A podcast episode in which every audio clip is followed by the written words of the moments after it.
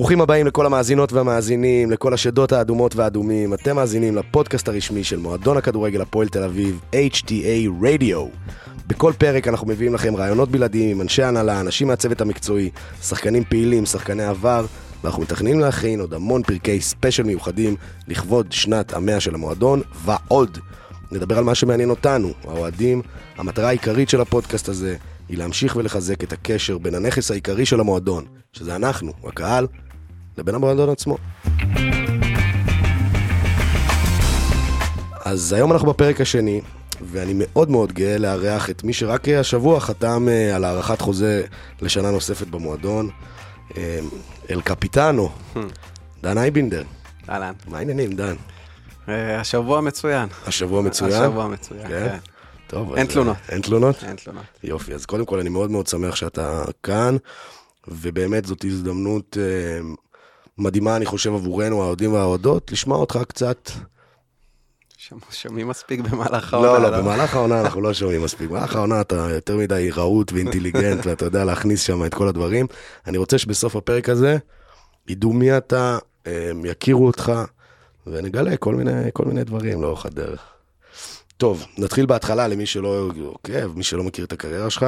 גדלת בביתר, זה לא סוד, משם עברת לקריית שמונה, היית במכבי, שתי אליפויות, גביע, חזרת לביתר, באר שבע, גם שם, אליפויות, עוד פעם ביתר, ואז הגעת הנה. אז מפה אתה עובר לביתר.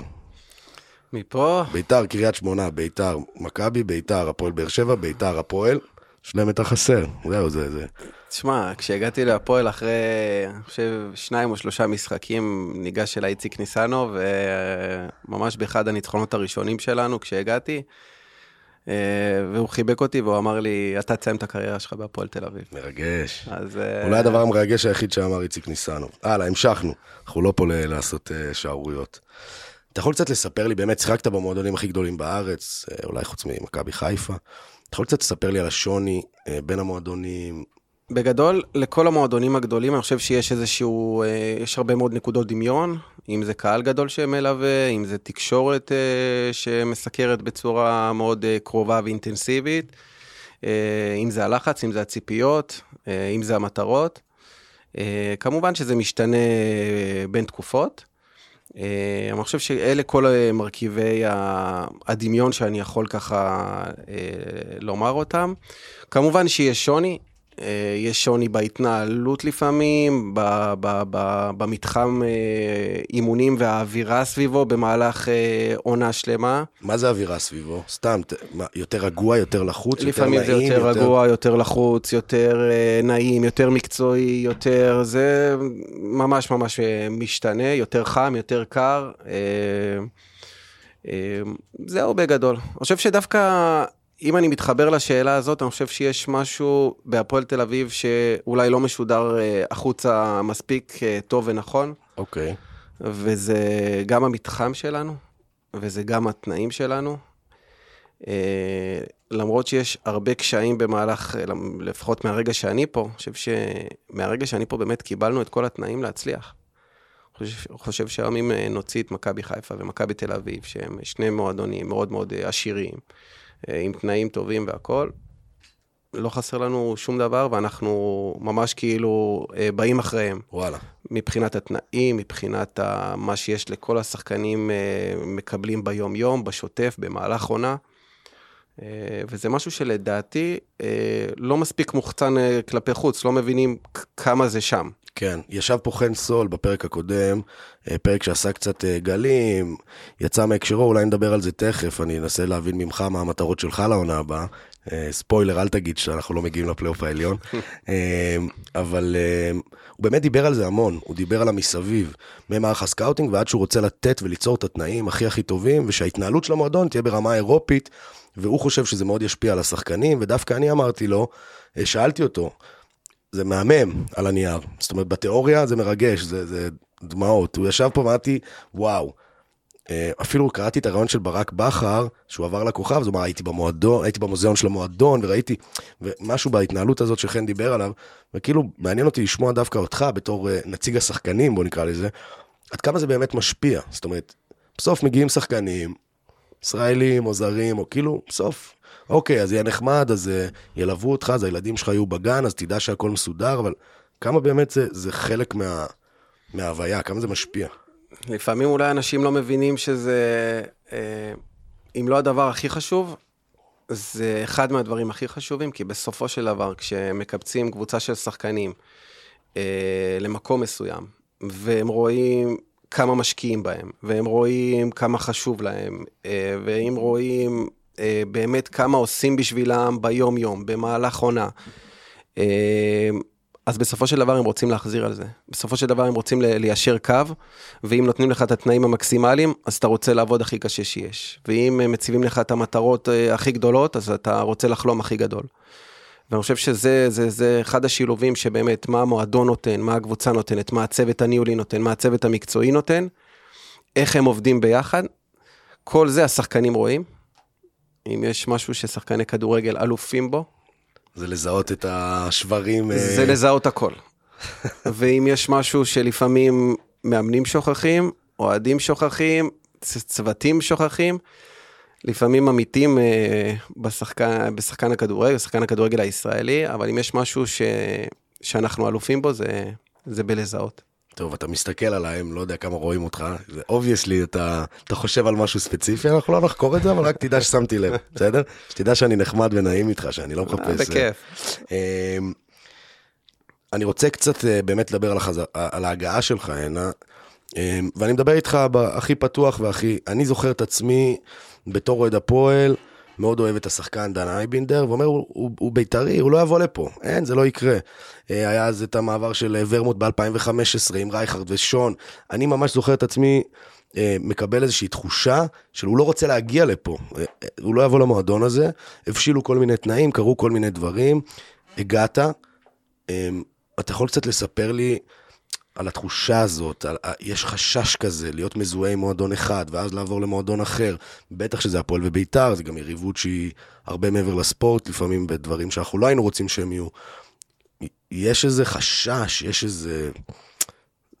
זה נכון, זה סתם תחושה, זה התקשורת מייצרת לנו את זה, או ש... תראה, אני חושב שזה קודם כל, זה מאוד אינדיבידואלי וזה מאוד משתנה, גם בין שחקנים, גם בין קבוצות. אה, בסופו של דבר, כשאני מסתכל על עצמי, אז uh, מעבר לזה שאני שחקן כדורגל וזה המקצוע שלי, יש לי תכונות אופי שנולדתי איתן. וא', אני מאוד רגיש, ב', אני מאוד עושה דברים עם הלב, uh, וזה שאני עושה דברים עם הלב, זה גם בא למגרש. זה בא למגרש, זה בא למתחם האימונים, זה בא ליום-יום בחדר הלבשה, uh, זה בא לקשרים שלי עם המאמנים ש- ש- שהיו לי. אה, ואני חושב שבכל הקבוצות ששיחקתי בהן, בסופו של דבר, באיזשהו מקום הייתי מאוד מאוד אהוב. אה, אני לא יודע אם מאוד מוערך, אבל מאוד אהוב. אה, על זה שבאמת זיהו שאני נותן את הלב, על זה שאני נותן את המקסימום. מה, יש לך תחושה שאתה לא מוערך מספיק ברמה לא, המקצועית? לא, לא, ממש לא, ממש לא. ממש לא, אני מאוד מאוד שלם ושמח על כל רגע ש... שהיה לי בקריירה. אמ, ואני באמת מרגיש מאוד מאוד מוערך. אה, למרות שזה מאוד מאוד קשה מצד שני לקבל את ההערכה הזאת כל הזמן, כי זה מקצוע מאוד מאוד תחרותי, אנחנו נלחמים כל יום. אמ, זה לא קל לקום כל יום לתחרות, וזה זה משתנה כל הזמן, זה, אתה, אתה חי עם הרבה משתנים כל הזמן. כאילו, אם רק העונה עברו אצלנו שלושה מאמנים, שלושה עוזרים או ארבעה עוזרים ומנהל מקצועי, ו... ומה לא, אז תבין את כמות המשתנים, שזה לפעמים יכול להיות מטורף. טלטלה רגשית רצינית, אה? מטורף. ו... וכמו שאמרתי, בסופו של דבר, אני באופן אישי, אני מאוד שם עם כל הלב. אה, אני לא יודע אם זה, אם זה עזר לי מאוד בקריירה, אם זה היה אולי איזשהו, אה, עם איזשהו, אולי איזשהו מכשול קטן בדרך, שאולי, לא יודע, הייתי פתאום עושה דברים אחרת, או רואה את הדברים אחרת, כי בסופו של דבר, לכל מקום שהגעתי, עם כל מאמן שעבדתי, אה, וגם עם חדר הלבשה של שחקנים שלי, אני הרגשתי שאני מאוד מאוד לויאלי לכולם ב-100%, עם כל הלב, עם כל הנשמה, עם כל הרגש. אה, לפעמים זה גרם לי להיפגע, לפעמים זה אולי גם עזר לי להתחבר יותר, ושיתחברו אליי יותר. זהו. לא ענית לי על השאלה, אבל uh, אני נותן לך את זה ככרטיס צהוב, בסדר? לא, למה? אני... שאלתי אותך אם היית מזוהה מאוד עם בית"ר, ואם היה לך קשה לעבור להפועל. תראה, בסופו של דבר... ענית שאתה משחק עם הלב. לא רצית להגיע לא, לפה כי זה תראה. היה לך קשה? לא, אני לא. שואל, זה מפחיד בתור שחקן לעבור מקבוצה למועדונים יריבים. הודעות מאוהדים, לא יודע, זה מפחיד, זה, זה קשה. אני, אני מכיר אותך, אני יודע שאתה עם הלב, זה ניכר. אפשר לראות את זה, כל מי שרואה כדורגל ישראלי ב-15 שנה האחרונות, יודע לזהות את מה שאמרת בס- עכשיו. בסופו של דבר, אני לא בורח מאיפה שגדלתי, ברור. ואני לא בורח מאיפה ששיחקתי כל כך הרבה שנים, ברור. ואני גם לא, אה, אני, אני לא חושב שנתקלת או שמעת, או מישהו שמע מילה רעה שלי על אה, המקומות אה, עבר ששיחקתי או גדלתי בהם. ברור. אבל בסופו של דבר, ברגע שהחלטתי להגיע להפועל תל אביב, זה היה בלב שלם. מהבחינה הזאת של מול הקהל, מבחינה, מהבחינה הזאת של היריבות בין המועדונים. הדבר היחידי שאולי לא היה בלב שלם, כי היה בזה הרבה מאוד חששות ופחדים, זה בסיטואציה שהגעתי אליה. כן. כשאני הגעתי להפועל תל אביב, הפועל תל אביב הייתה בחודש ינואר, מקום אחרון, שש נקודות ממקום שנשאר ליגה. כן, אני זוכר את זה היטב. לא פשוט. הגעת מ- מ- מהטופ של הטופ של ההישגיות של הכדורגל הישראלי. א', אני הייתי מצוי בתקופה אישית לא, לא פשוטה. הייתי ללא מסגרת, אה, אחרי שפיטרו אותי. אה, אז תקופה אישית, מנטלית, מאתגרת ביותר. לא מאחל לאף אה, ספורטאי, שחקן כדורגל, לעבור את התקופה הזאת. אני בטוח שיש כאלה שעברו גם יותר קשה, ואולי דברים דומים, אבל לא מאחל. אנשים פשוט לא יכולים להבין... מנטלית זה כל כך קשה, אה? זה, זה שלושה חודשים של להחזיק את עצמך, להחזיק את עצמך ממש חי. אני רוצה להמליץ לך, ראיתי לאחרונה את הנטפליקס אה, על מגרגור. אתה מכיר את אה, מגרגור מתאבק? כן, לא יצא לי עדיין לראות. אתה חייב לראות את זה. כן, הוא, אני... הוא פשוט, זה בדיוק הנקודה ש, שלשמה הדוקומנטרי הזה נעשה, בעיניי לפחות, על החלק המנטלי הזה ועל התחרות האינסופית הזאת ועל מה קורה, שפתאום אתה נפצע ואתה, כאילו, נגדע לך כל מה שאתה מכיר, כל מה שאתה עושה מגיל שמונה, כל מה שאתה יודע, ועל הפחדים האלה ועל השיגעונות שיש לך בראש, טוב, הוא, אתה יודע, גם זו דוגמה סופר קיצונית, אבל אה, תראה, כן, אני, אני בנקודה הזאת, אה, ממש ימים שלמים ושבועות, מחשבות שבהם... על פרישה, מה? קודם כל התאמנתי כל יום, כמו מטורף, באמת, לקחתי צוות של מאמן כושר, של שני מאמני כושר, של פיזיותרפיסט ושל מאמן מנטלי, והם ליוו אותי בצורה, ב- בש, במשך שלושה חודשים, בצורה מלאה, all in. אבל זה לא עזר, כי אתה מסיים את השיחה עם המאמן המנטלי, אתה מסיים את השיחה עם ה, את, ה, את האימון, אתה מסיים את, ה, את הטיפול עם, ה, עם הפיזיותרפיסט, שהוא גם חצי פסיכולוג שלך, ואתה חוזר הביתה, ואתה שוקע בחזרה. ואתה קם בבוקר, פתאום ב-6 בבוקר לאימון, ואתה מרים את עצמך שוב. אבל אתה חוזר הביתה ואתה שוקע. ואתה נמצא בין 31, אתה, אתה כבר אומר, טוב, רגע, מה, מה הלאה? כאילו, איפה, לאן, איך, אתה כבר מתחיל לחשוב על הכל.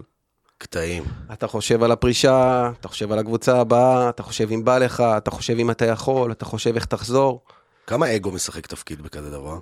אפס. אפס? כאילו אתה אומר, תביא עכשיו בשכונה, אני משחק עם ילדים עכשיו, רק תן לי, תן לי. מסגרת תחרותית. ליווה אותי מאמן כושר שגם עבד באחת הקבוצות, והיינו צריכים פשוט להגמיש את האימונים אה, ל, ל, ל, ל, והלו"ז ללו"ז שלו. ופתאום לקום בחמש וחצי, להתחיל את האימון בשש וחצי, במגרש, לא מגרש, אה, לבד, שעון דופק.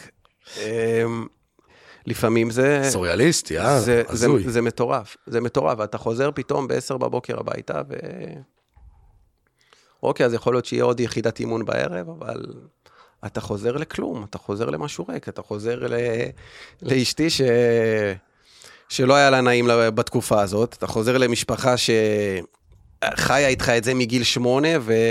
וגם הם נמצאים שם בסיפור. אתה גם מרגיש שאתה מאכזב אותם, אתה מרגיש שהם מתאכזבים ביחד איתך. אז אה, תקופה לא קלה, אה, אבל באמת, כמו שאמרתי, הגעתי, לה, הגעתי להפועל תל אביב מהבחינה החיצונית הזאת בלב שלם. אוקיי. הדבר היחיד שהפריע לי והיה לי קשה איתו, רגע, אני הולך עכשיו לקבוצה שאתה נאבקת על החיים. רוצה לשמוע משהו שאולי לא... אני חושב אני רוצה. ש-50 או 60 אחוז מהאנשים שהיו בתוך המועדון באותה תקופה, כשאני הגעתי, חשבו שכבר היו הסיפור גמור. בטוחים שאנחנו יורדים ליגה. כן. ואני הגעתי למקום שרציתי שייתנו לי תקווה, רציתי שייתנו לי אופטימיות, ואני פתאום נפלת ראיתי, יותר עמוק. ראיתי, וואו, אני חושב שאחרי השניים, שלושה אימונים, אמרתי לאבא שלי, מה עשיתי? וואלה. מה עשיתי? אבל אני הגעתי, אני הגעתי בעיקר, בעיקר, בעיקר, אני הגעתי להפועל בגלל ניר קלינגר. וואלה. ניר ישב עליי במשך חודש או חודשיים, והוא לא עזב אותי. ובאמת שהיו לי הצעות אחרות, לא אגיד יותר טובות, אבל uh, עם פחות סיכון, uh, uh, אולי גם עם פחות אתגרים, uh, עם יותר כסף, וזה פשוט לא עניין אותי. הרגע הזה שניר, uh, אני זוכר את השיחה האחרונה שלנו, שהוא אמר לי, דן, הקבוצה הזאת צריכה אותך, אני צריך אותך, ואני הייתי שלו. אני הייתי שלו, אני אמרתי לו, ניר, אני איתך, אפילו עוד לפני שאנחנו ענייני משא ומתן והכל, אני שלך. אני אמרתי לו את זה בצורה הזאת, ואני באמת הלכתי איתו, ודרך אגב, ניר זה אחד האנשים שהיה בטוח שאנחנו נישאר בליגה, והיה בטוח שאנחנו ניקח את הגביע באותה עונה, והוא כל כך ווינר, והוא כל כך ידע לאן הוא הולך ומה יקרה, ו... אה, באמת מאוד מאוד מעריך אותו, ואני גם מאוד מאוד מודה לו על הרגע הזה שהוא באמת נלחם עליי. איזה כיף. ממש. הרים אותך. מטורף.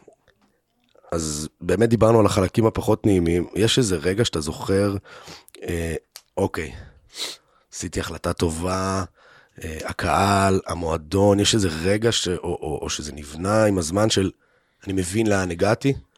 אה, תראה, הגעתי גם בתקופת הקורונה. אני חושב שבהתחלה שיחקנו בלי קהל, אחרי זה שיחקנו עם אה, 1,500 צופים, אה, אז עדיין לא הייתה את כל התחושה מסביב. אני חושב שהגעתי והמשחק הראשון ש... ששיחקתי, אני לא יודע איך הצלחתי לשחק בו כמעט 90 דקות, באמת, זה, זה מטורף. אה, שזה גם, דרך אגב, בגלל ניר. אה, אבל... לא נותן לך לרדת. כן, לא נותן לי לרדת, ואני עם היד, כאילו, אני חושב מדקה 60 מסמן, כאילו, כי גם אני מפחד על עצמי להמשך, כאילו. אני לא רוצה שפתאום, וזה עוד חמש דקות, בסוף דקה 88 יצאתי, אבל זה היה משחק שפתאום כבשנו שני שערים, שני פנדלים של, אה, אני חושב של אלטמן, ובסוף לא הצלחנו לנצח את המשחק הזה. ופה הבנתי כמה המצב קשה. אה, אני חושב שהניצחון הראשון שלנו בטדי, שניצחנו 1-0 בשיניים, עם הרבה מלחמה והכל, ו... נראה לי גם פנדל של אלטמן, לא? לא, לא, עם אה, גול של, אה, גול של אלטמן מבישול של דוידה. כן, כן, כן, כן. אני חושב שזה היה הניצחון הראשון שלנו, אה, ופה השתחרר הרבה לחץ. גם אצלי, שראיתי שם את משה חוגג ביציע אחרי מה שהוא עשה לי, אז השתחרר גם ממני הרבה, ופה הבנתי אולי ש... שמתחיל איזשהו משהו טוב, עדיין עם מלא חששות, מלא פחדים, עדיין היינו מקום אחרון, אבל פה הבנתי שאני כאילו שמח על, ה... על המקום שהגעתי. ואז חוזר הקהל פתאום, וזה עולם אחר, זה קבוצה אחרת, זה... זה עולם אחר. אני כן. מת להבין, אתה יודע, אנחנו, אני האוהד, אני היום פה נציג האוהדים והאוהדות, משתדל לעשות עבודה סבירה. אני, אתה יודע, אני, אתה עכשיו, אתה, אתה החלום שלי מאז שאני, אתה יודע, פשוש, מאז שאני נולדתי, להיות הקפטן של המועדון שאתה אוהד, זה... ת, ת, ת, תנסה לתאר לי קצת מה המשמעות של קהל בקבוצה גדולה, מה המשמעות של הקהל של הפועל, איך, איך זה עובר לשחקן, איך, איך זה לשחקנים, ל... עוד פעם, גם בנושא הזה אני חושב שזה מאוד אינדיבידואלי. כל. אחד לוקח גם את נושא הקהל והעידוד אה, בצורה שונה. אה, דרך אגב, יש כאלה שזה גם יכול להלחיץ אותם, להתמודד עם אה, כמות כזאת. בטח, אה, אנחנו רואים את זה, את החבר'ה הצעירים, אנחנו זה- מרגישים את זה היטב. דרך אגב, אני חושב שתסתכל לאורך, אה, לאורך ההיסטוריה בכלל, הר- הרבה שחקנים שמגיעים פתאום לקבוצות גדולות, ו... או שמגיעים אחרי עונות טובות בקבוצות עם פחות קהל, עם פחות ציפיות, פתאום מגיעים וזה סוגר אותם, זה מלחיץ אותם והם לא מצליחים להתמודד עם זה. אה, בשבילי, מהיום הראשון שעליתי לבוגרים, הקהל היה הדרייב. הקהל היה מה שבשבילו אני משחק. הקהל היה מה שנותן לי את העוד אדרנלין, עוד כוח, עוד אנרגיות. אני חי את זה מאוד, אני מאוד אוהב את זה. זה... אני לא יודע, אני, תראה, אמנם שיחקתי עונה אחת בקריית שמונה, ואז חוויתי עונה אחת בקריירה, מה זה בלי, כן. וזה שונה מאוד. אה, המוטיבציה שלך פשוט, פשוט, אתה עולה לשחק ואתה אומר, חסר לי משהו? תראה, זה לא פשוט, אני, אני, אני ברגע שאני עולה לחימום במשחק, ויש כבר את הקהל שמעודד, בשבילי זה, זה הדלק הכי טוב שיש. אתה בזון. זהו, נגמר. ואני זוכר שבקריית שמונה לצורך העניין, במשחקים, אה, פתאום ברדיוסים שאנחנו מקבלים, אנשים לא יכולים להבין, שאנחנו מקבלים רדיוס, אנחנו משחקים ללא קהל, אתה עולה לחימום, לפעמים זה יכול להיות גם בשעת צהריים כזאת, ככה מנומנמת, ומאיפה? איך? איך שואבים? כאילו, אתה ממש מרגיש את זה. אני באופן אישי ממש מרגיש את זה. Uh, אתה פתאום צריך להביא רזרבות ש... שבמצב רגיל, הקהל ייתן לי. גם בחימום, גם במשחק, גם ברגעים הקשים. וכשזה לא נמצא, אתה חייב להביא הרבה רזרבות של אנרגיה, של אדרנלין, של לשחק לעצמך בראש, שאתה צריך לתת עוד. Uh, אז עוד פעם, בשבילי, אני חושב שגם בכללי, בשבילנו כקבוצה, אה, שאנחנו נלך קדימה לעתיד, לעתיד הקרוב, הקהל צריך להיות פקטור מאוד מאוד משמעותי בהצלחה שלנו. אה, אתה לא שיחקת במשחק הזה, אבל אני רוצה לקחת אותך לאחד מרגעי השיא והשפל, אה, לפחות מבחינתי, בתור אוהד השנה. זה המשחק בית האחרון נגד קריית שמונה, 2-0 במחצית, קריית שמונה, בלומפילד מלא, משפחות ילדים, התרגשות וציפייה. אתה יכול לקחת אותנו לחדר הלבשה? מה, מה, מה קורה שם? איך זה נראה? איך זה נשמע? אתה יכול אה, לקחת אותנו לחדר הלבשה? אני יכול, אני יכול. אני חושב שהיו קצת מבטים מודאגים. אה, היו קצת מבטים של איך הגענו למצב הזה, כאילו גם לקבל כרטיס אדום, גם לרדת בפיגור במשחק הזה. אוקיי, חדר הלבשה. חדר הלבשה מודאג, אה, שקט, צרחות, לא, סילבוס לא. מנסה להרים, שחקנים מרימים. רגע, אני אגיע לזה. קודם כל, אה, בדקות הראשונות חיים אף פעם לא נכנס. הוא נותן לנו, נתן לנו את, ה, את הרגעים שלנו וואלה, בינינו, להירגע, לנוח, זה, לשתות, לזה, זה... זה נהוג? זה, זה משתנה אצל כל מאמן, אבל אה, אני חושב שרוב המאמנים שהיו לי, אז כן נותנים את הכמה דקות האלה, הראשונות, לא כולם. אבל כן דיברנו שזה אפשרי, כן הרגשנו, כן, כן השחקנים ששיחקו, בעיקר הרגישו שאפשר, שצריך פה פשוט את הגול הראשון, ואז חיים נכנס, ואני לא יודע אם זה משהו שכולם יודעים, אבל א', הוא הרגיע את כולם, ב', הוא נתן ביטחון לכולם, וג', הוא עשה איזשהו שינוי טקטי, שבסופו של דבר עזר לנו להיות יותר טובים ויותר מסוכנים. אני חושב שככה גם הגיע הגול הראשון, שראו גם את uh, גאנם וגם את אושבולד ברחבה. Uh, אז אני חושב שגם השינוי הזה מאוד מאוד תרם למהפך של המשחק. כמובן שהאווירה, כמובן שהקהל, כמובן שקריית שמונה באיזשהו מקום, אנחנו קיבלנו אנרגיות מהקהל וקריית שמונה נלחצה מהקהל. הם ממש נלחצו, אה? זה קטע. זה מה שמרגיש, אתה יודע, אפשר לנתח את זה, זה מה שהרגיש. להיות קפטן, זה טייטל של כבוד, יש לזה זכויות, יש לזה חובות. אני יודע שאתה תגיד לי שזה אינדיבידואלי, אני יודע, כל דבר הוא אינדיבידואלי. אני מדבר איתך, מעניין אותי איך אתה מרגיש, איך אתה חווה את זה.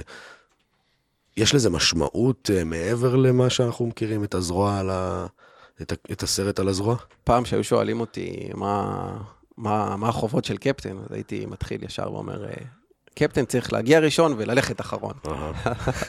זה לא, זה לא, לא שם, כן, זה לא זה. זה לא זה. זה לא זה, אבל הייתי צעיר, הייתי ילד. אה, אמ, א' כל יש תחושת uh, גאווה. Um, זה לא רק להיות קפטן, זה להיות קפטן של מועדון מאוד מאוד גדול. ולכן יש, אני מרגיש שיש לי אחריות, אחריות בלייצג את המועדון, את הקבוצה, את האוהדים, אם זה בפודקאסט הזה, בשיחה הזאתי, אם זה אחרי משחק, אחרי הפסד, אחרי ניצחון, אם זה כשהאוהדים מגיעים uh, ואני חושב שהם יכולים להעיד על זה שבמהלך הדרך היו לנו כמה תקלות ש... שלא היו צריכים לקרות, או שלא היינו רוצים שהם יקרו, והם קרו, כי הם... זה חלק מהספורט והכדורגל. וגם כשהאוהדים הגיעו למתחם ו... ומחו ו... והביעו את האכזבה שלהם, אז uh, כן הייתי שם בשביל לעמוד מולם, לנסות להסביר, לנסות לדבר, וגם לשמוע את הכאב. Uh, אני חושב שיש אחריות גם אה, מול הצוותים, מול הצוות המקצועי, אני חושב שיש אחריות גם מול השחקנים. אה, אין הגדרת תפקיד לדבר הזה, זה מה שאתה עושה מזה. אין הגדרת תפקיד, אני חושב שזה גם מאוד משתנה, אז יכול להיות קפטן אחד שהוא יותר יצעק ויותר יתלהם, ויש אחד שידבר יותר בשקט, ויש אחד אה, יש אחד שנחזור ככה עוד שנה אחורה, שפתאום יש לו קשר טוב עם אה, דורון ליידנר ואושר דוידה, והוא מוצא לנכון, כשאושר דוידה מתכווצים לו התאומים במשך כמה משחקים, להזכיר לו במשחק שאחרי זה, לשלוח לו הודעה בבוקר ולהגיד לו, אושר, תשתה הרבה קח מים. מגנזיום. תשתה הרבה מים. כן. אתה צריך לשתות הרבה מים כדי שנרוויח אותך כמה שיותר דקות. אה, אם זה השיחות עם דורון, שבהתחלה תמיד היה. עוד פעם נפצע, מה יהיה איתו? אני מקווה שזה לא... שלח לא לו. הודעה שישתה הרבה מים. לא, זה, זה, זה, זה, זה ממש, זה אפילו שיחות כאלה, זה, כן. זה, זה ברמת דברים שנגיד לא יודעים, ש, שאני יכול לעשות, וזה ברמת כאילו, דורון ב, ב, ב, בתקופה הראשונה שאני הגעתי, לא שיחק הרבה, היה לו מאוד מאוד מאוד קשה. ו... זה דוגמה קלאסית ללחץ מהקהל שהרגשתי שמכביד עליו במקום... אה, לא? הרגשתי שהוא, המעמד הזה כאילו אוברוולם. זהו, ש... אני חושב שבשנים... הוא אדיש, כן, לא, אני חושב רואה את שגם בש... בשנים האחרונות, יש איזשהו, יש, הר- יש כמות גדולה מאוד של צעירים. כן. ולפעמים אה, הציפיות שלנו, הבוגרים יותר, או הציפיות של הקהל, לפעמים הן לא... לא תואמות. לא תואמות למה ש... רגע, צריכים עוד זמן, צריכים עוד, כאילו, שנייה, זה שוק, אה? בדיוק. ואני חושב שנגעתי בשני שחקנים, לא סתם, כי אני חושב שהם גם מהמוכשרים ביותר, אה, שאני באמת שיחקתי וראיתי בגיל מאוד מאוד מאוד צעיר, ו... וגם אה, אה, שני ילדים שאני מאוד מאוד אהבתי ומאוד מאוד אהבתי לעזור להם. וגם שמחתי את זה שהם העריכו את, ה... את העזרה הזאת. ואני כן, הרגשת שזה מוערך? אני- הרגשת שזה... אני הרגשתי שזה מוערך. אה, גם בסוף הדרך, שזה כבר הגיע למצב של, הנה, אנחנו מתקדמים הלאה ואנחנו מגשימים את החלום. ודרך אגב, הייתי שמח שהם היו ממשיכים איתנו עוד עונה, ואולי... אולי זה, מתפתחים עוד יותר. אולי זה היה מוקדם, אולי זה היה מוקדם מדי, גם בשבילם וגם בשבילנו. אושר יכול להיות חוזר, אה, רק- רק לא אלינו. אבל... יש עכשיו אה, שמועות חזקות. אני מקווה בשבילו שהוא לא יחזור, אבל שבסופו של כן. דבר יבחר את המקום הכי טוב שלו, אבל... אה, איזה דורון. דורון, אם הוא יהיה, דורון, אם הוא יהיה עם הראש במקום תמיד, הוא פוטנציאל מטורף. כן, אני מסכים. אה, גם נבחרת, מגנים, מגנים. מדהים, מגן זה מדהים, מדהים. זה קצת פשוט, כמו להיות רופא מרדים. פשוט שחקן מאוד מאוד מאוד מוכשר, עם יכולות מאוד מאוד גדולות, שהראש תמיד צריך להיות דבוק למה שבאמת יש לו בגוף. כן. וגם, אני אומר, מגן זה, זה, זה עמדה שתמיד יש בה חוסר, איך שהוא כן, מרגיש. במיוחד אה, שמאליים. לגמרי. אמ, אני רוצה קצת לדבר באמת אה, על החבר'ה הצעירים, כי דיברנו על מי שכבר לא איתנו. אמ, בימים אלה נערך המונדיאליטו, אנחנו הקבוצה שלחה הכי הרבה חבר'ה צעירים אה, לנבחרת. אמ, יש בזה אלמנטים מרגשים. מצד שני, אני חושב שבאמת מה שאמרנו פה, אני חושב שהקהל של הפועל עכשיו עובר את התהליך התבגרות הזה ביחד עם השחקנים, כי אתה מבין שהציפיות פשוט אה, חייבות להיות ריאליות, כי אתה לא תזרוק את עומר סניור, שאולי בנערים א' או, או בנוער הוא כוכב, אבל זה ליגת העל פה, וזה זה משחק אחר והלחץ אחר. אה, סתם נתתי אותו כדוגמה, אבל אה, כמובן על כולם, ויש עקומת למידה. אני חושב שגם במהלך העונה דיברת על זה כמה פעמים, שצריך להבין שיש פה חבר'ה צעירים ו, ומה המשמעות של זה. אה, מה, אתה, יכול, אתה יכול להסביר לי מה... זאת אומרת, לתת לי את התכלס, מה, מה זה אומר, מה השינויים שאתה רואה, איך זה משפיע על הקבוצה, איפה ניסיון מגיע, איפה... מעבר לטעויות, אתה יודע, של ניסיון שאנחנו רואים, למרות שזה יכול לקרות לכל אחד. אם נחזור רגע אחורה לעונה שהייתה, ונלך רגע אחד קדימה לעונה שתבוא, צריך לזכור שבעונה שעברה, החבר'ה הצעירים האלה, הם הגיעו אחרי אליפות אירופה, שזה משהו היסטורי, מטורף, משהו שלא קרה פה. ואם נלך קדימה, הם עכשיו יחזרו מאליפות העולם, שזה משהו היסטורי, מטורף, שעוד לא שלא קרה. קרה. אז למה אתה מציין את זה אבל? למה אני מציין את זה? כי אני חושב שלנו כמועדון, כקבוצה, כצוות, וגם כשחקנים ש... שיהיו, שהם יהיו אה, אה, ברמת הניסיון אה, אה, אה, באופן דומה לשלי, נצטרך לעזור להם להבין שהעולם הזה מסתיים ומתחיל עולם חדש. לרדת לקרקע, בדיוק. הבנתי. אני חושב ש... עולה להם? לא, לא, רגע. בוא, נ... בוא, נ... בוא, לפני שאנחנו נגיע אליהם, אוקיי. באופן כללי אתה נגיע אומר. אלינו כמועדון, אוקיי. ויכול להיות שאנחנו כמועדון, אה, כקבוצה, כשחקנים שאמורים לעטוף ולעזור להם, כצוות שאמור לעטוף ולעזור להם, לא היינו שם מספיק בשביל להבין בעצמנו, ולגרום להם להבין שמה שהיה באליפות אירופה, כלומר, ניצחתם והצלחתם ושברתם שיאים, וסוכנים וסקאוטרים, ו... וכל מה ש... גג העולם פתאום. והתקשורת, והאוהדים. הרי האוהדים אומרים, אה, יש לנו שחקנים הכי מוכשרים בארץ. הם משחקים באליפות אירופה. הם עכשיו צריכים, החלוץ צריך לה- להבקיע עשרה שערים, והקשר לבשל עשרה שערים, והבלם רשת נקייה, עשרה משחקים בעונה. אז הציפיות, ורגע, אנחנו אולי לא היינו שם בשביל להגיד להם, זה עולם אחר, בלי שום קשר, ובלי להוריד לרגע מההישגים הענקיים שהם עשו, עושים, ואולי עוד יעשו. אה, בעתיד. בעתיד. כן. למה זה עולם כל כך אחר, דן? אתה יכול להסביר לנו? כי בס... תראה, בסופו של דבר הם משחקים ברמת נבחרת נוער, רוב השחקנים שם הם שחקנים שמשחקים עדיין בנוער, בכל הנבחרות אני חושב.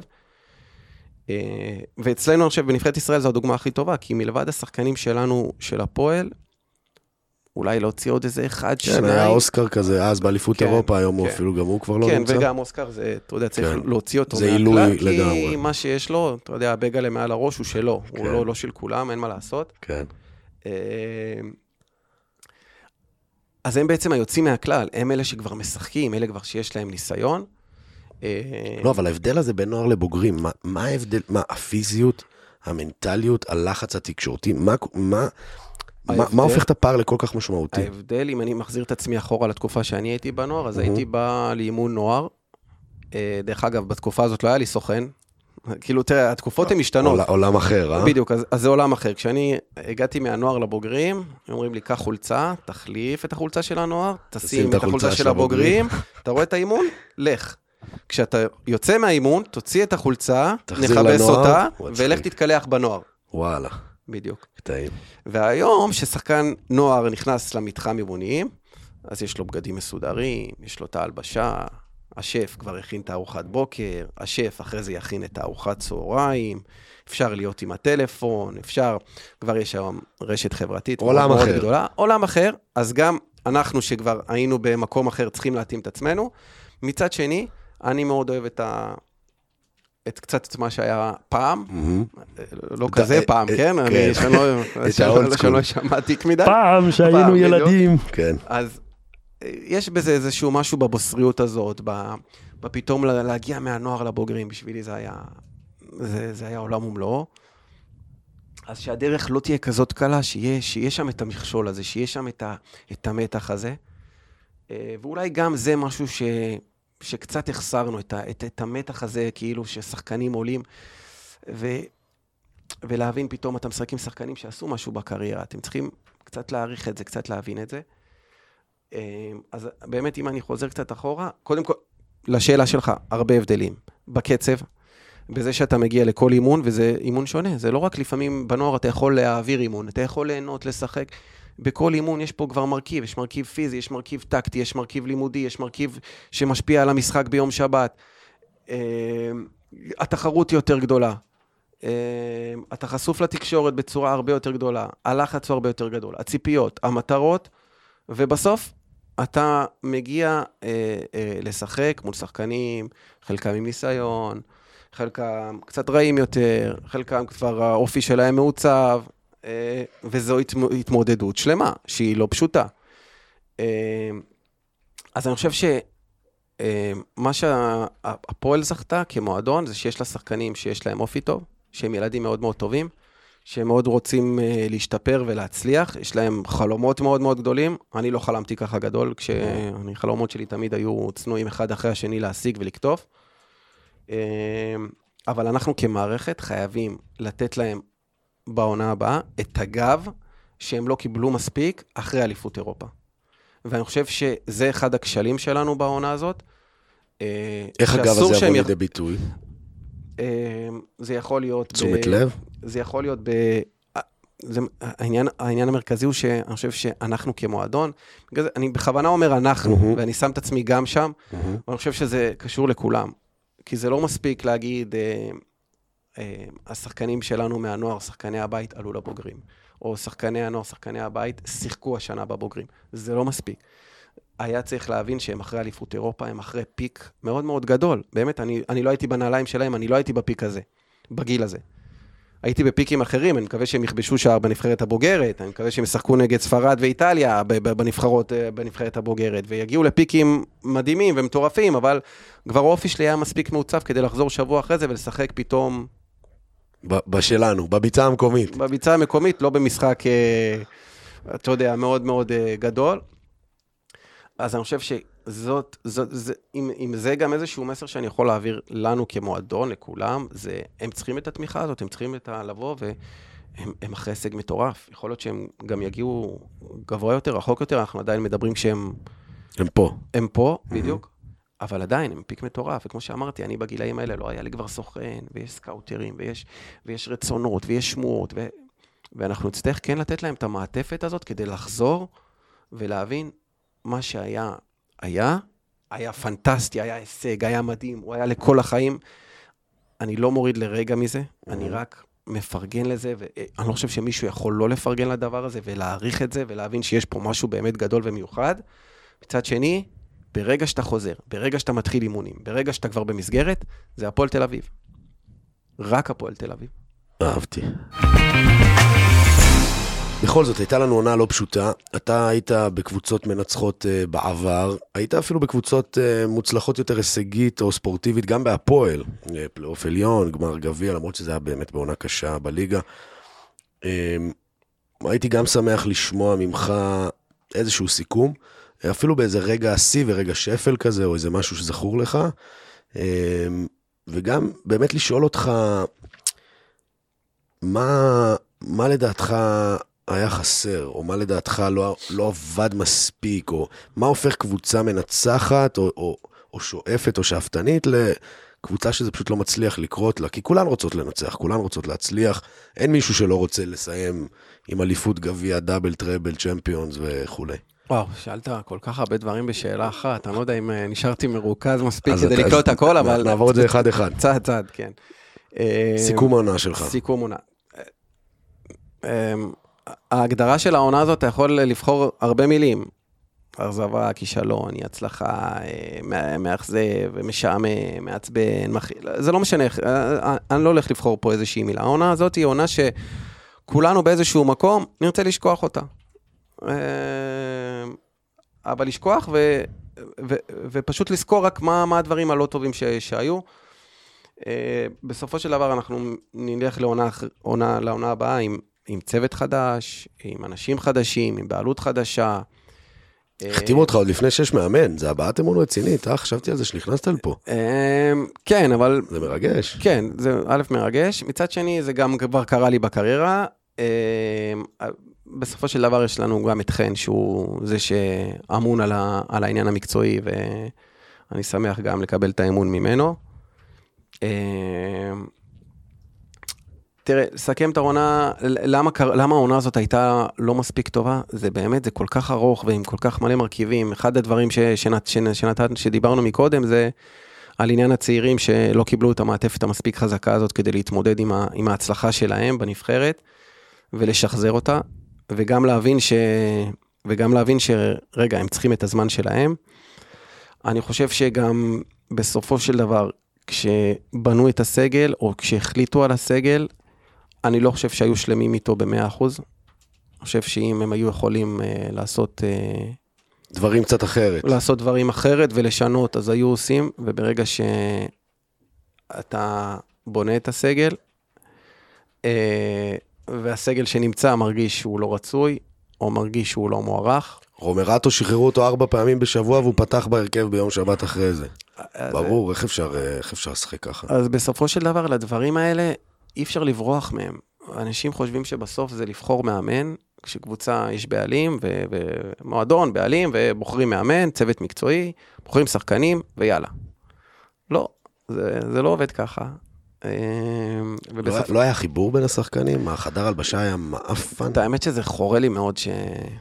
אם יש משהו שבעונה הזאת כל הזמן דובר, זה על איזה שום קבוצות, ועל איזה שהם אה, ותיקים וצעירים. ומה שהכי חורה לי, שזה גם לפעמים יצא מתוך המועדון.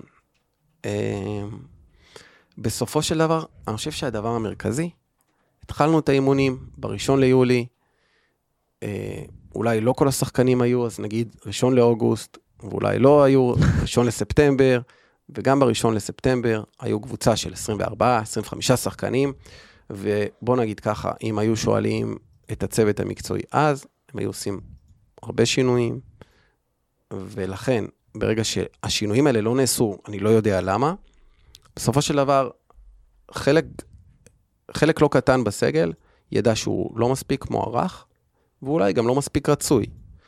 ו... אתה מתחיל את האימונים ואתה אומר, אני מרגיש שהמאמן היה רוצה שחלק מהשחקנים לא יהיו פה. אז הם מרגישים את זה, אז אתה יודע את זה, ואז זה רגשי נחיתות שמלווים אותך לאורך כל העונה. בסוף, בסוף, גם אם אתה לא מרגיש דברים שהם קורים ביום-יום בחדר הלבשה, אז פתאום יש כתבה בתקשורת, ופתאום אה, הסוכן ההוא אומר ככה, וזה אומר ככה, והמקורב הזה אומר להוא, שמספר להוא ששמע, ופתאום הדינמיקות האלה והדברים האלה בסוף נכנסים וחודרים. ובסופו של דבר, אנחנו כחדר הלבשה לא הצלחנו למצוא לרגע אחד את ה... את ה את המחנה המשותף הזה, את הביחד הזה, את, ה, את ההתכווננות למטרה הזאתי, כדי ליצור איזשהו משהו שאתה יוצר. לצורך העניין, יצרנו אותו מהרגע שאני הגעתי בינואר, אני חושב שיצרנו ב, בינואר לפני שנתיים כשהגעתי, זה יצרנו איזשהו תלקיד טוב לסוף עונה טוב, באו כמה שחקנים חדשים ביחד עם אלה שהיו, ו, ונוצר משהו. ובעונה ש... שהגענו לפלייאוף העליון, אז בכלל היה חדר הלבשה מהטובים שהיו לי.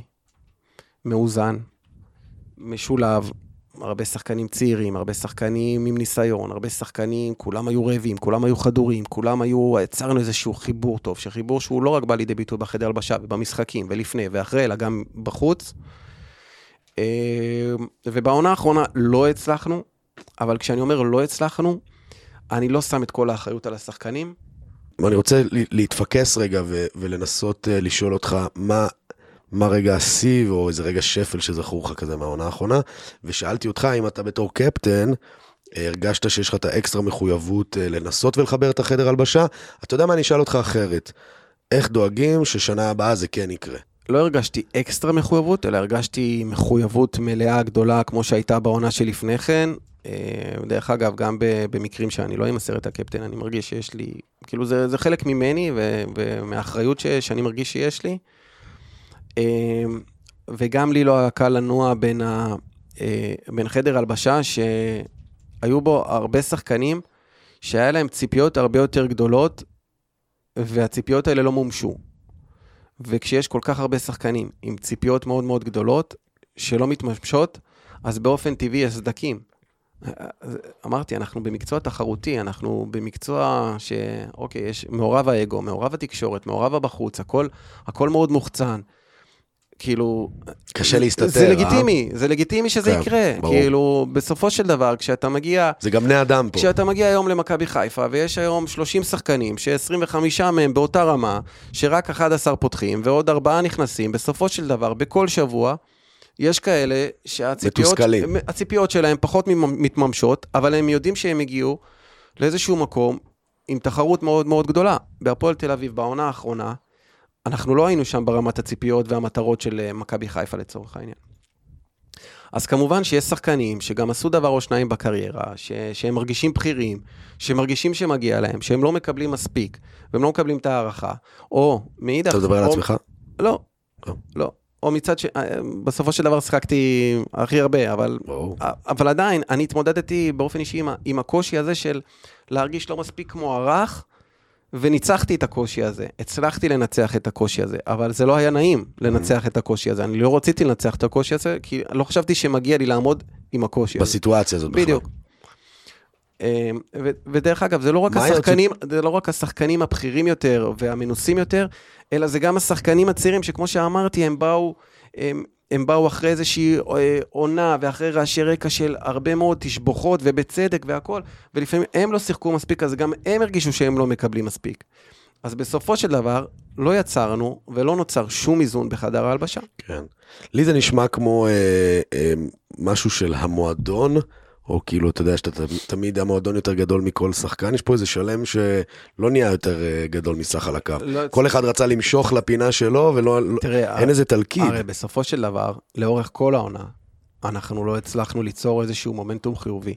אנחנו לא הצלחנו לחבר שני ניצחונות רצופים. שני וברגע ש- פסים רצופים. ברגע שאתה לא מחבר שני ניצחונות רצופים. אז בכל משחק שאתה פתאום מפ- מפסיד, או מאכזב, או מתאכזב, אז הסדקים קורים. אז זה נחמד, אתה יודע, זה מאוד קלישאה, יש לנו חדר הלבשה מדהים. בסדר, חדר הלבשה זה אולי המרכיב הכי, הוא אחד המרכיבים הכי גדולים לה- להצלחה אמיתית, אבל בסופו של דבר, חדר הלבשה נבנה בהתחלה, בקיץ, בלבחור את השחקנים. היום זה לא רק לבחור את השחקן שיהיה מהיר, טוב, חד, כובש שערים אה, ועושה גליצ'ים. אני אשמח לאחד כזה, אגב. אחד,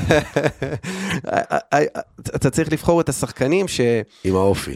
אה, ג'ורדי קרויף פעם אמר לי שכשהוא בונה את הקבוצות שלו, אז הוא יודע ש-85% מהשחקנים הם, אה, הם בעלי אופי אה, שיכולים למשוך את החדר הלבשה. לא אכפת לו אם ה-10-15% הנותרים, יהיו קצת אנשים יותר... אה, אינדיבידואליסטי. אינדיבידואל, בדיוק, קצת יותר רעים אולי לפעמים, קצת יותר אגואיסטים, כי הם בסוף יימשכו על ידי ה-85%. ובסופו של דבר, אי אפשר לברוח מזה. נבנה איזשהו סגל, שהוא לא היה מאוזן, לא ברמת הציפיות, לא ברמת ה... היה איזה מישהו שחשבת שהוא יהיה וואו, והוא כאילו, והוא לא, לא מימש את הפוטנציאל שלו? שזה זר או איזה מישהו שאתה אמרת, וואלה, הוא היה יכול להיות, הוא היה יכול להוציא יותר ב- בסיטואציה מסוימת? אני יכול להגיד לך שאני התחלתי את העונה הזאת פצוע, עברתי ניתוח. אה, עוד משהו שלא יודעים ואולי לא היה מספיק מוערך, אז אני יצאתי לניתוח דרך המחנה אימונים, וחזרתי למחנה אימונים. כשאני אומר ניתוח, זה אומר ניתוח שאתה, שכאילו הייתי מדדה. כאילו להגיע לארוחת בוקר, הייתי יוצא ניתוח שבע... מה, ש- ב- בברך? ב- ב- בשרירי הבטן. אז הייתי יוצא כמה דקות מוקדם יותר כדי להגיע לארוחת בוקר עם כולם. היה חשוב לי מאוד מאוד להיות עם כולם, אה, וגם לחוות עם כולם את, ה, את המחנה אימונים. אני יכול להגיד לך שהיו אימונים במחנה אימונים, שידעתי, שראיתי מבחוץ והסתכלתי ואמרתי שאנחנו, שאנחנו לא בטוח הולכים למקום טוב. כאילו לא זיהיתי איזשהו פוטנציאל, דרך אגב, זה משהו שגם הקהל יצר לעצמו. אה, אני זוכר במשחקי גביע הטוטו, הוא יצר איזושהי ציפייה שהשנה יש פה קבוצה שאמורה להיות טובה יותר עוד אפילו מהעונה הקודמת. ו... וגביע הטוטו זה לא מדד לשום דבר. Obviously. ממש. גילינו את זה על בשרנו. למה? כי מה? כי זה אווירת אסה כזה? כי זה התחלה? כי זה מה? כי הרבה קבוצות לא, לא שלמות, כי הרבה שחקנים עדיין לא בכושר, כי בודקים הרבה מאוד דברים המאמנים, כי לקבוצות עצמם זה פחות, אה, פחות אה, חשוב וקריטי עכשיו אה, לבצע את הטקטיקה הכי טובה והכי נכונה שתשחק בכל העונה, או לנצח את המשחק בכל מחיר. והרבה שחקנים משתלבים, וכולם רוצים לחלק את הדקות, ו... וגביע הטוטו בעונה הבאה לא יהיה מדד לשום דבר. שמעתם? מבחינת הציפיות, זה משהו שאני מבקש, מהמם. אבל מבחינתנו, הוא יהיה כמו כל משחק שבו אנחנו באים, רוצים לנצח, רוצים להפיל לשלב הבא, ואם אתה רוצה, אז אנחנו נגיע גם אחרי זה לחצי גמר גביע הטוטו שהיה לנו במהלך העונה, שמבחינתי זה הרגע, שיא או שפל? זה הרגע, אני לא יודע אם לקרוא לזה רגע שפל, אבל זה אולי הרגע הכי קשה בשבילי העונה. תספר לי על זה, תרחיב. זה, זה נגיד אחד מהמשחקים, שדרך אגב, זה משחק שחזרנו ממנו אחרי מחנה אימונים של אה, פגרת המונדיאל. וא', זה היה משחק מדהים מבחינתנו, מבחינת היכולת, מבחינת מה שרצינו, זה היה עוד בתקופה של סלובו. וזה משחק שהפסדנו בו בשנייה האחרונה עם גול של אריאל הרוש. וכשנכנסנו לחדר ההלבשה אחרי המשחק הזה, זה, זה מהרגעים הבודדים שהרגשתי בקריירה לוזר. וזה הר- מהרגעים הבודדים בקריירה שלי שהרגשתי חדר הלבשה שלא מבין שהוא הפסיד כרגע משחק בשנייה האחרונה, משחק טוב שלו, בשנייה האחרונה. אולי הכי טוב, אולי הכי טוב לפני, עד אותו רגע בעונה. בדיוק, בתקופה של סלובו זה בוודאות היה המשחק הכי טוב. כן.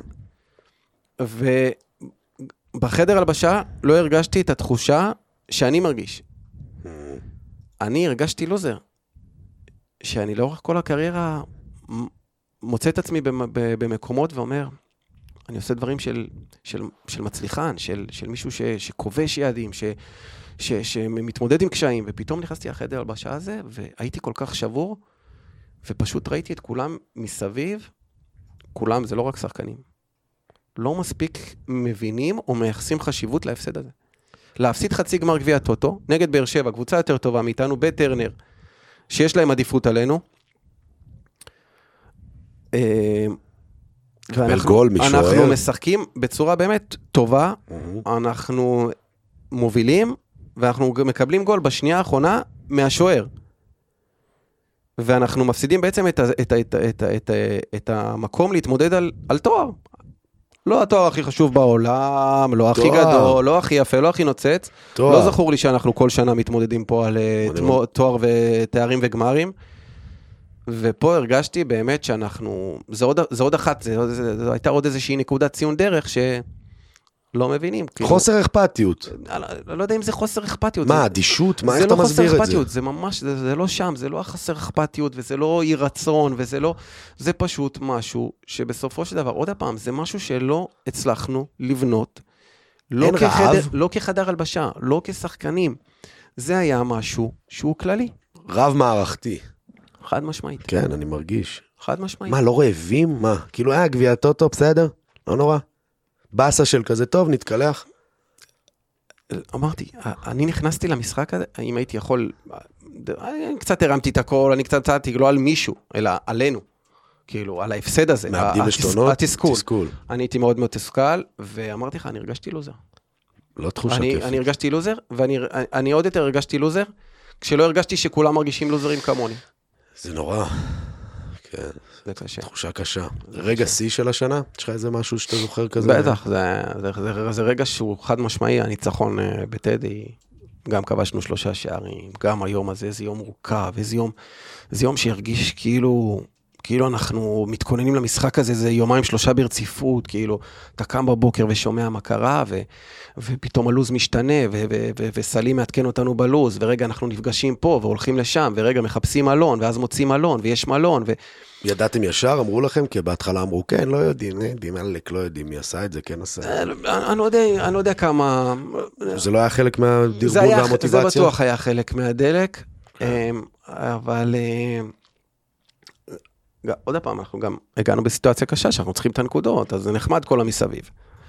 בסוף היינו צריכים את הנקודות, אז זה בהחלט רגע השיא, זה, זה רגע שגם, שגם שמחנו בו, שחגגנו בו, שהיינו עם הקהל, ש... ש... זה, זה אחד מה, מה, מה, אתה יודע, בסוף לבוא בסוף משחק, לחגוג עם הקהל, זה הכיף, להיכנס לחדר הלבשה, לחגוג ביחד, זה הכיף, זה, זה, זה, זה דברים שנשארים איתך הלאה, זה לא, כן. זה לא נעלם רק, אה, אוקיי, קמים מחר בבוקר לאימון וזה נעלם. עונה אישית טובה שלך. לדעתי, לדעת הרבה אנשים, גם ברמה המספרית, השנה כבשת שישה שערים. כן. ובכלל, אה, בחצי שנה האחרונה, אני חושב שהתעלית על עצמך, על הציפיות, אה, והיית היית באמת אה, אולי, אולי הגורם הכי יציב, הכי חשוב והמרכזי ש, שבאמת האמין. אני יכול לשאול אותך שאלה?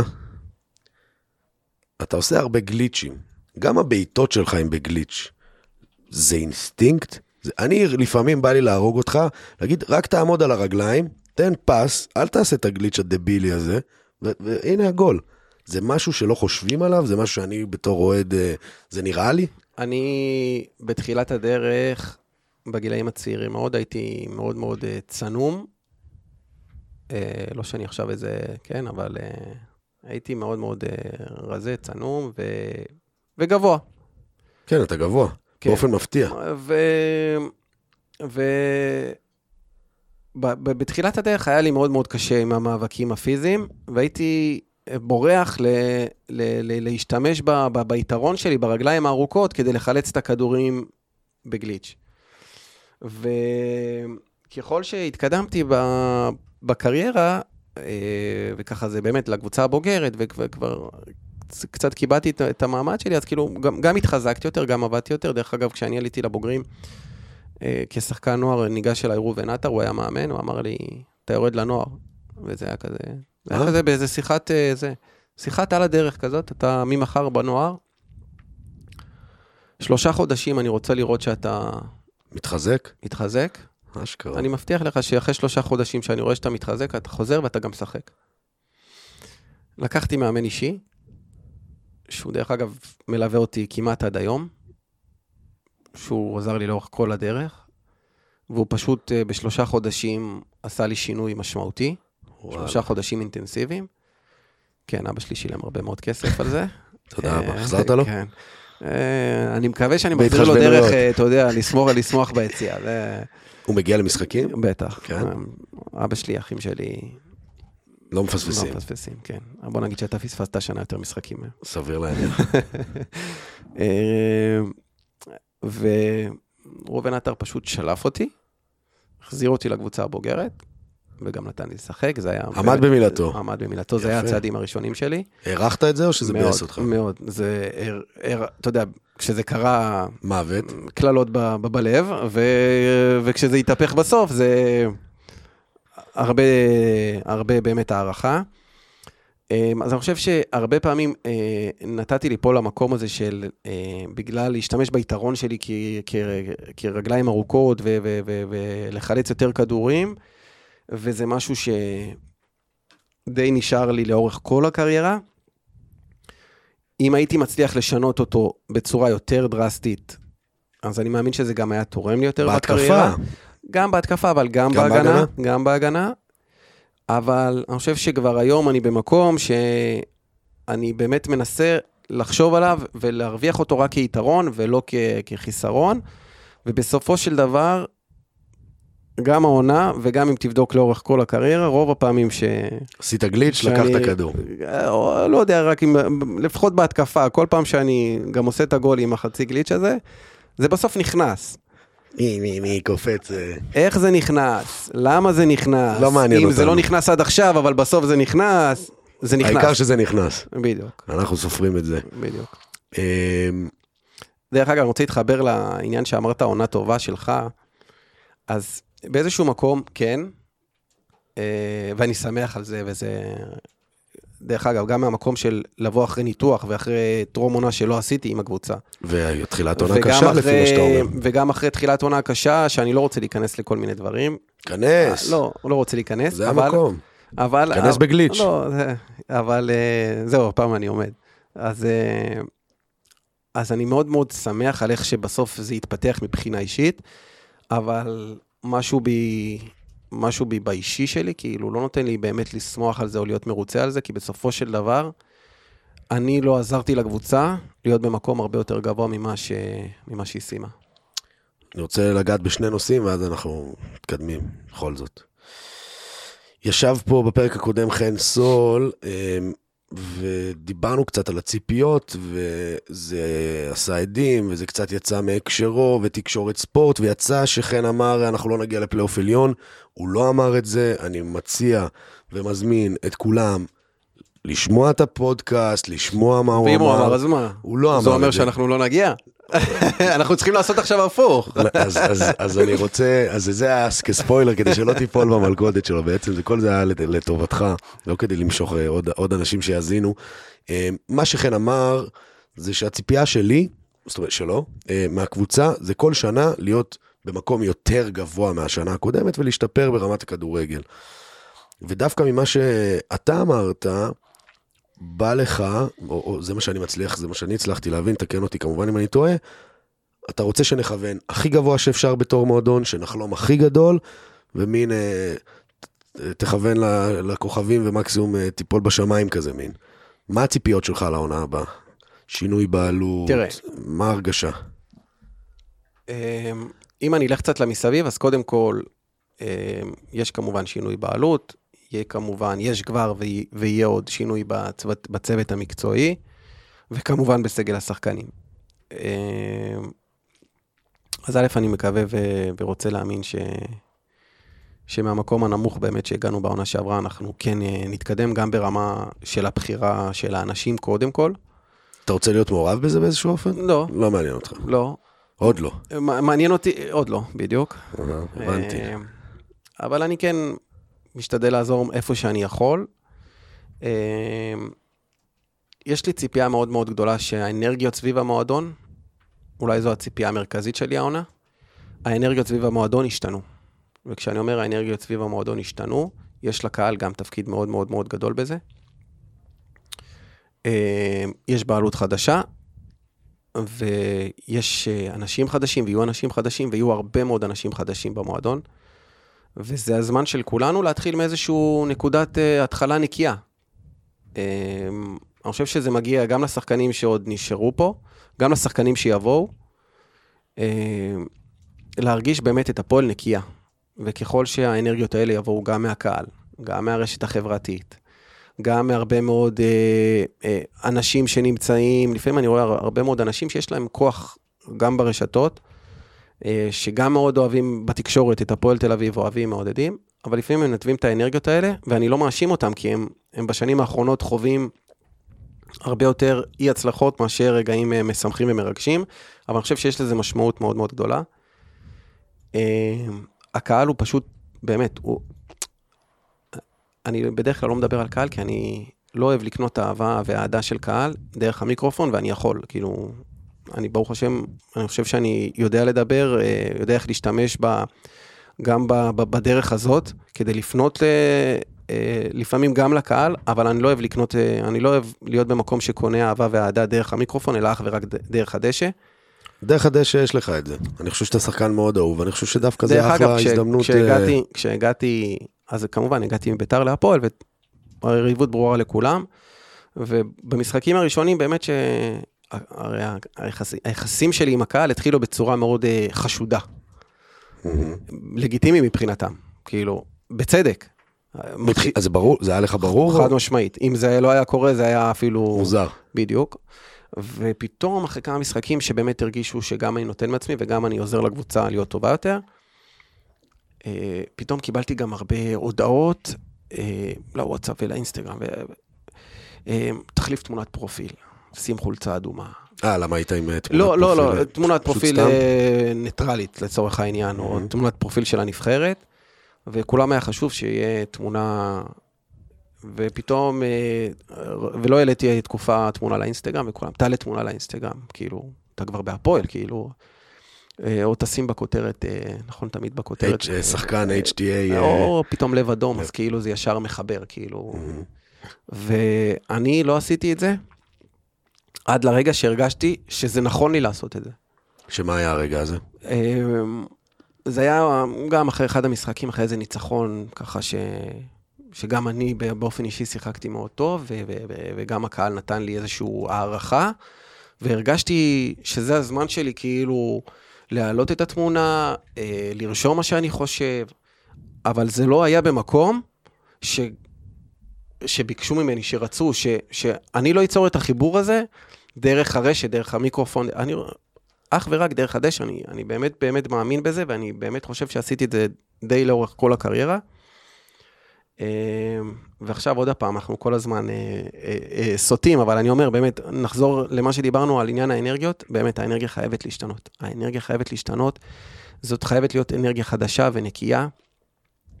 ואם יש משהו שמאוד מאוד הייתי רוצה מהקהל, שאנחנו באמת יודעים כמה הוא מדהים, כמה הוא תומך, משחקי בית, משחקי חוץ, זה באמת, בסוף, הפועל תל אביב זה הקהל שלה, ואם יש משהו שאולי הייתי רוצה לבקש מהם, זה שהם יצליחו ליצור אצל השחקנים אה, ואצל האנשים אפילו מסביב יותר שייכות. מרגיש לי ש...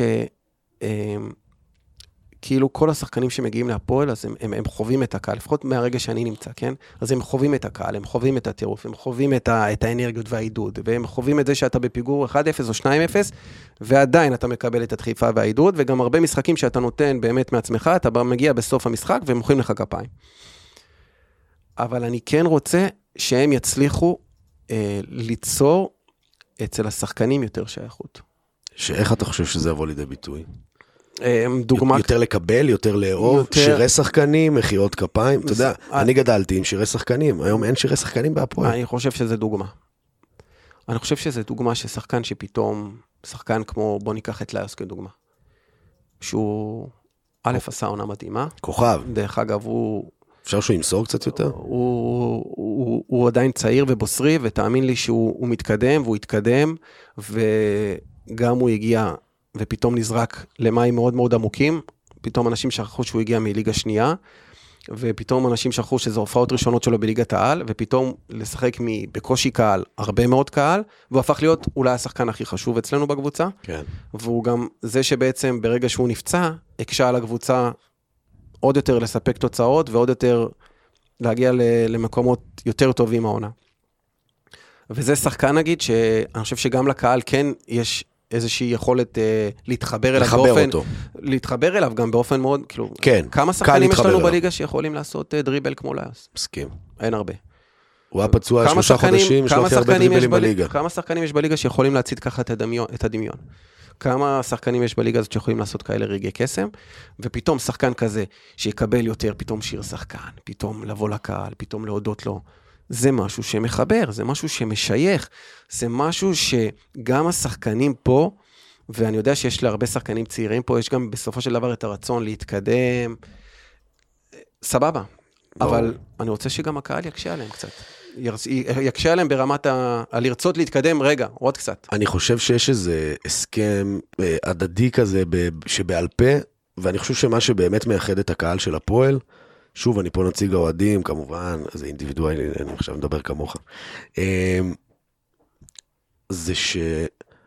זה קודם כל זה ספורט תחרותי, אתה יודע, אנחנו רוצים להיות תחרותיים. מצד שני, אנחנו קהל שמעריך בעיניי לב, מלחמה, רצון, ואת כל הקלישאות האלה, אבל באמת, אתה יודע, כשאתה מרגיש ששחקנים נותנים הכל על הדשא, ומקבלים שלוש-שתיים מארוש, או וואטאבר משוער אחר, או גמר גביע עם הפסילה של השער. אתה יודע, הי- היינו גם ברגעים כאלה, זאת אומרת, אני בכוונה נותן דוגמאות שאתה היית נוכח מהם. גביע זה עוד פעם, זה, זה איזשהו מקום.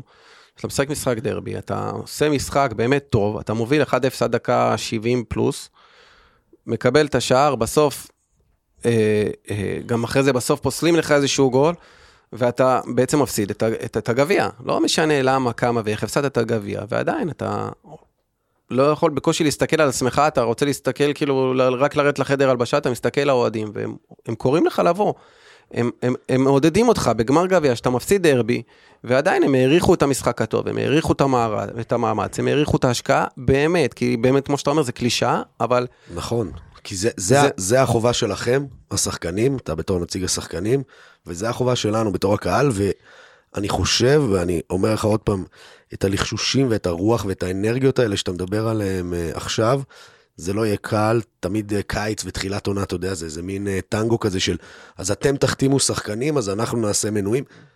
בגלל זה אני אומר, בגלל זה אני אומר, כולם ביחד, לא. אבל אני כן חושב אני- שיש אנרגיה אחרת. אז שרוצים לתת זמן, לא, שמבינים שיש אז- פה איזה שלוש-חמש שנים של אם עד עכשיו הייתי יכול להבין את זה ולהסכים עם זה, עכשיו אני אומר, זה הרגע, הרי הכל משתנה, יש בעלות חדשה, אה, יהיו הרבה מאוד אנשים חדשים במועדון, וזה הזמן באמת להתחיל מאפס בשביל כולם, יאללה. ו- ו- ולנקות ובאמת לעשות אנרגיה טובה וחדשה, כי היא כן יכולה לעזור מאוד מאוד לקבוצה להצליח. אם יש עוד משהו, אני מרגיש שאני מדבר הרבה, אבל לא, חופשי. לא יודע, זה הפלטפורמה נראה לי. זה רק, רק בשביל זה אנחנו פה. אמ, אם יש משהו שהייתי כן רוצה ש, שברמת הציפיות, כמובן שזה לשאוף הכי גדול והכי גבוה, וכמובן שבסוף הציפיות צריכות להיות מותאמות באמת למציאות. מה נראה לך הציפיות הריאליות באמת? קשה מאוד להגיד עכשיו, אבל אם יש ציפייה אחת שמאוד הייתי רוצה, זה ציפייה שתהיה קבוצה מנצחת. שזאת תהיה ההגדרה. כי זה נחמד שפתאום מאמנים באים ואומרים, אני אשחק כדורגל התקפי, או אני אשחק כדורגל אה, אה, טקטי. או אני, יש לי... ובסוף זה כאילו הופך להיות המטרות. המטרה של הפועל תל אביב צריכה להיות השנה, להיות קבוצה מנצחת. קבוצה מנצחת זה אומר שקבוצה שיוצאת לסמי עופר, נגד מכבי חיפה, היא מכינה את התוכנית משחק הכי טובה בשבילה, כדי בסופו, בסופו של דבר לנצח. גם אם זה אומר לעשות חמישה שחקנים אומר- בהגנה, בונקר מתפרצות, לעקוץ אומר. 1-0. אני רוצה בסופו של דבר לצאת מסמי עופר. מנצח. וזה אומר שאני מגיע לבלומפילד ומשחק נגד קבוצה שהיא נחותה ממני, אז כמובן, להיות הכי אטרקטיבי שיש, והכי אה, קבוצתי שיש, והכי מהנה שיש, אבל בסוף, אני רוצה להיות קבוצה מנצחת. אני חושב שתנהג עושה עבודה טובה ביונייטד עם זה. אני... שהוא... הוא יודע לעשות את ההתאמות האלה. בבית, באולטראפורד, יש להם את ה... הוא הצליח להחזיר את הביתיות אחרי שנה הכי גרועה של ביתיות, ואני אגב, בתור אוהד, אני לא יודע אם זה השיפוץ, אני לא יודע, בלומפילד שהיה, אתה יודע, הבית, המבצר, אין לבלומפילד כמעט משמעות עבורנו, זה לא מביא לנו נקודות, אני לא יודע מה בדיוק קרמטי קורה בין בלומפילד לבין המשחקים שלנו.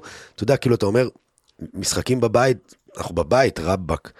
וזה משהו שקצת אני מרגיש שהתפספס, וכן, לעשות את ההתאמות על כל קבוצה ולהביא את הנקודות. יאללה, הלוואי. בוא נפתח דף חדש, אני חושב שזאת פלטפורמה טובה. אני חושב שאנחנו בתור קהל באמת צריכים לנשום אה, נשימה עמוקה ו... ו... ולתת צ'אנס. בסוף לכולם יש את אותה מטרה, לגמרי. גם אותו, אותה מטרה ואותו רצון. ואתם בתור שחקנים צריכים לתת שם הכל, אין ברירה, ולנסות. ו- ובאמת הפועל זה קהל שיודע להעריך את זה, נכון. גם על חשבון תוצאות לפעמים. נכון. עוד פעם, לא להיות uh, בדיחה, אבל... לא, לא, ברור. להילחם, ברור, להשאיר, לנשוך. ו... בסוף כשאנחנו בספורט, ואנחנו בכדורגל, ולפעמים גם צריך לקבל בראש, אין מה לעשות, ולצערי גם, גם במהלך האחרונה, העונה האחרונה, היו לנו משחקים שלא היו צריכים לקרות, אה, שהם לא היו צריכים להיגמר איך שהם נגמרו. והיינו צריכים לקבל עליהם בראש, כמו שקיבלנו עליהם בראש. אה, לפעמים גם צריך להוריד את הראש, ממשיך הלאה. שבוע חדש, יום חדש, משחק חדש. הנה ו... הקלישאות של סוף, סוף משחק. אין מה לעשות, זה בסוף, בסוף חלק. כן, זה נכון. אמ, לסיום ככה, א', לא אמרת שאנחנו הולכים להיות במטרות פלייאוף עליון, אז כבר תדע שכשהפרק הזה יוצא, יש כותרת בספורט 5, דן איינבינדר מחזק את חן סול, שהפועל לא תהיה בפלייאוף העליון. אני אחרי חן בעיניים עצומות, אז אוקיי, חן, אתה יודע, אני אשם בזה אולי לא פחות. אם הספינה טובעת או שטה, אנחנו נמות איתה ביחד. אז אני שם, אני אף פעם לא ברחתי. מה ברמה האישית אה, אתה מאחל לעצמך ולנו ולמועדון? אני, תראה, בשנתיים, בשנתיים וחצי שאני פה, בתקופה הזאת אה, אה, היו הרבה קשיים.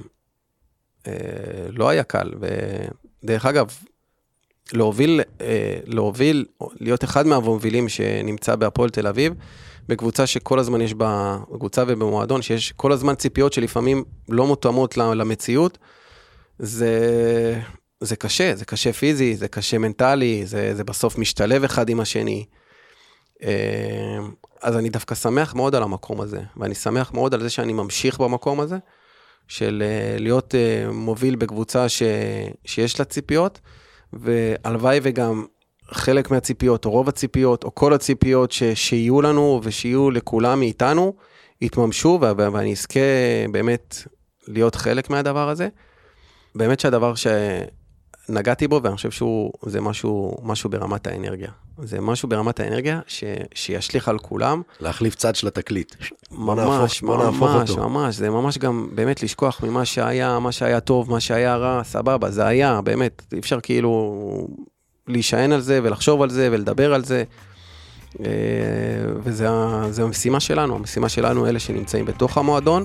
אבל זה גם משימה של האנשים שנמצאים מחוץ למועדון, ושהמועדון הזה לא פחות חשוב להם ממי שנמצא בתוך המועדון. דן, תודה רבה, איזה כיף, זה היה מהמם, חפרנו בלי כן. מאמץ, לך? אה, חפרנו, אבל אה, בסדר, בלי מאמץ, בלי מאמץ. נכון, לא, לא, לא היה קשה. היה זורם, בכיף, אה, אנחנו נעשה את זה עוד פעם, ותודה רבה שהיית פה. זהו, שיהיה בהצלחה. תודה, תודה רבה. אה, מחכים, אה, מחכים אה, לראות מי, מי מצטרף אליך, כן, מי הצוות, כן. מי השחקנים. גם אני מחכה. כן, אני מתאר לעצמי. כן, מחכה ומצפה, כן. אז יאללה.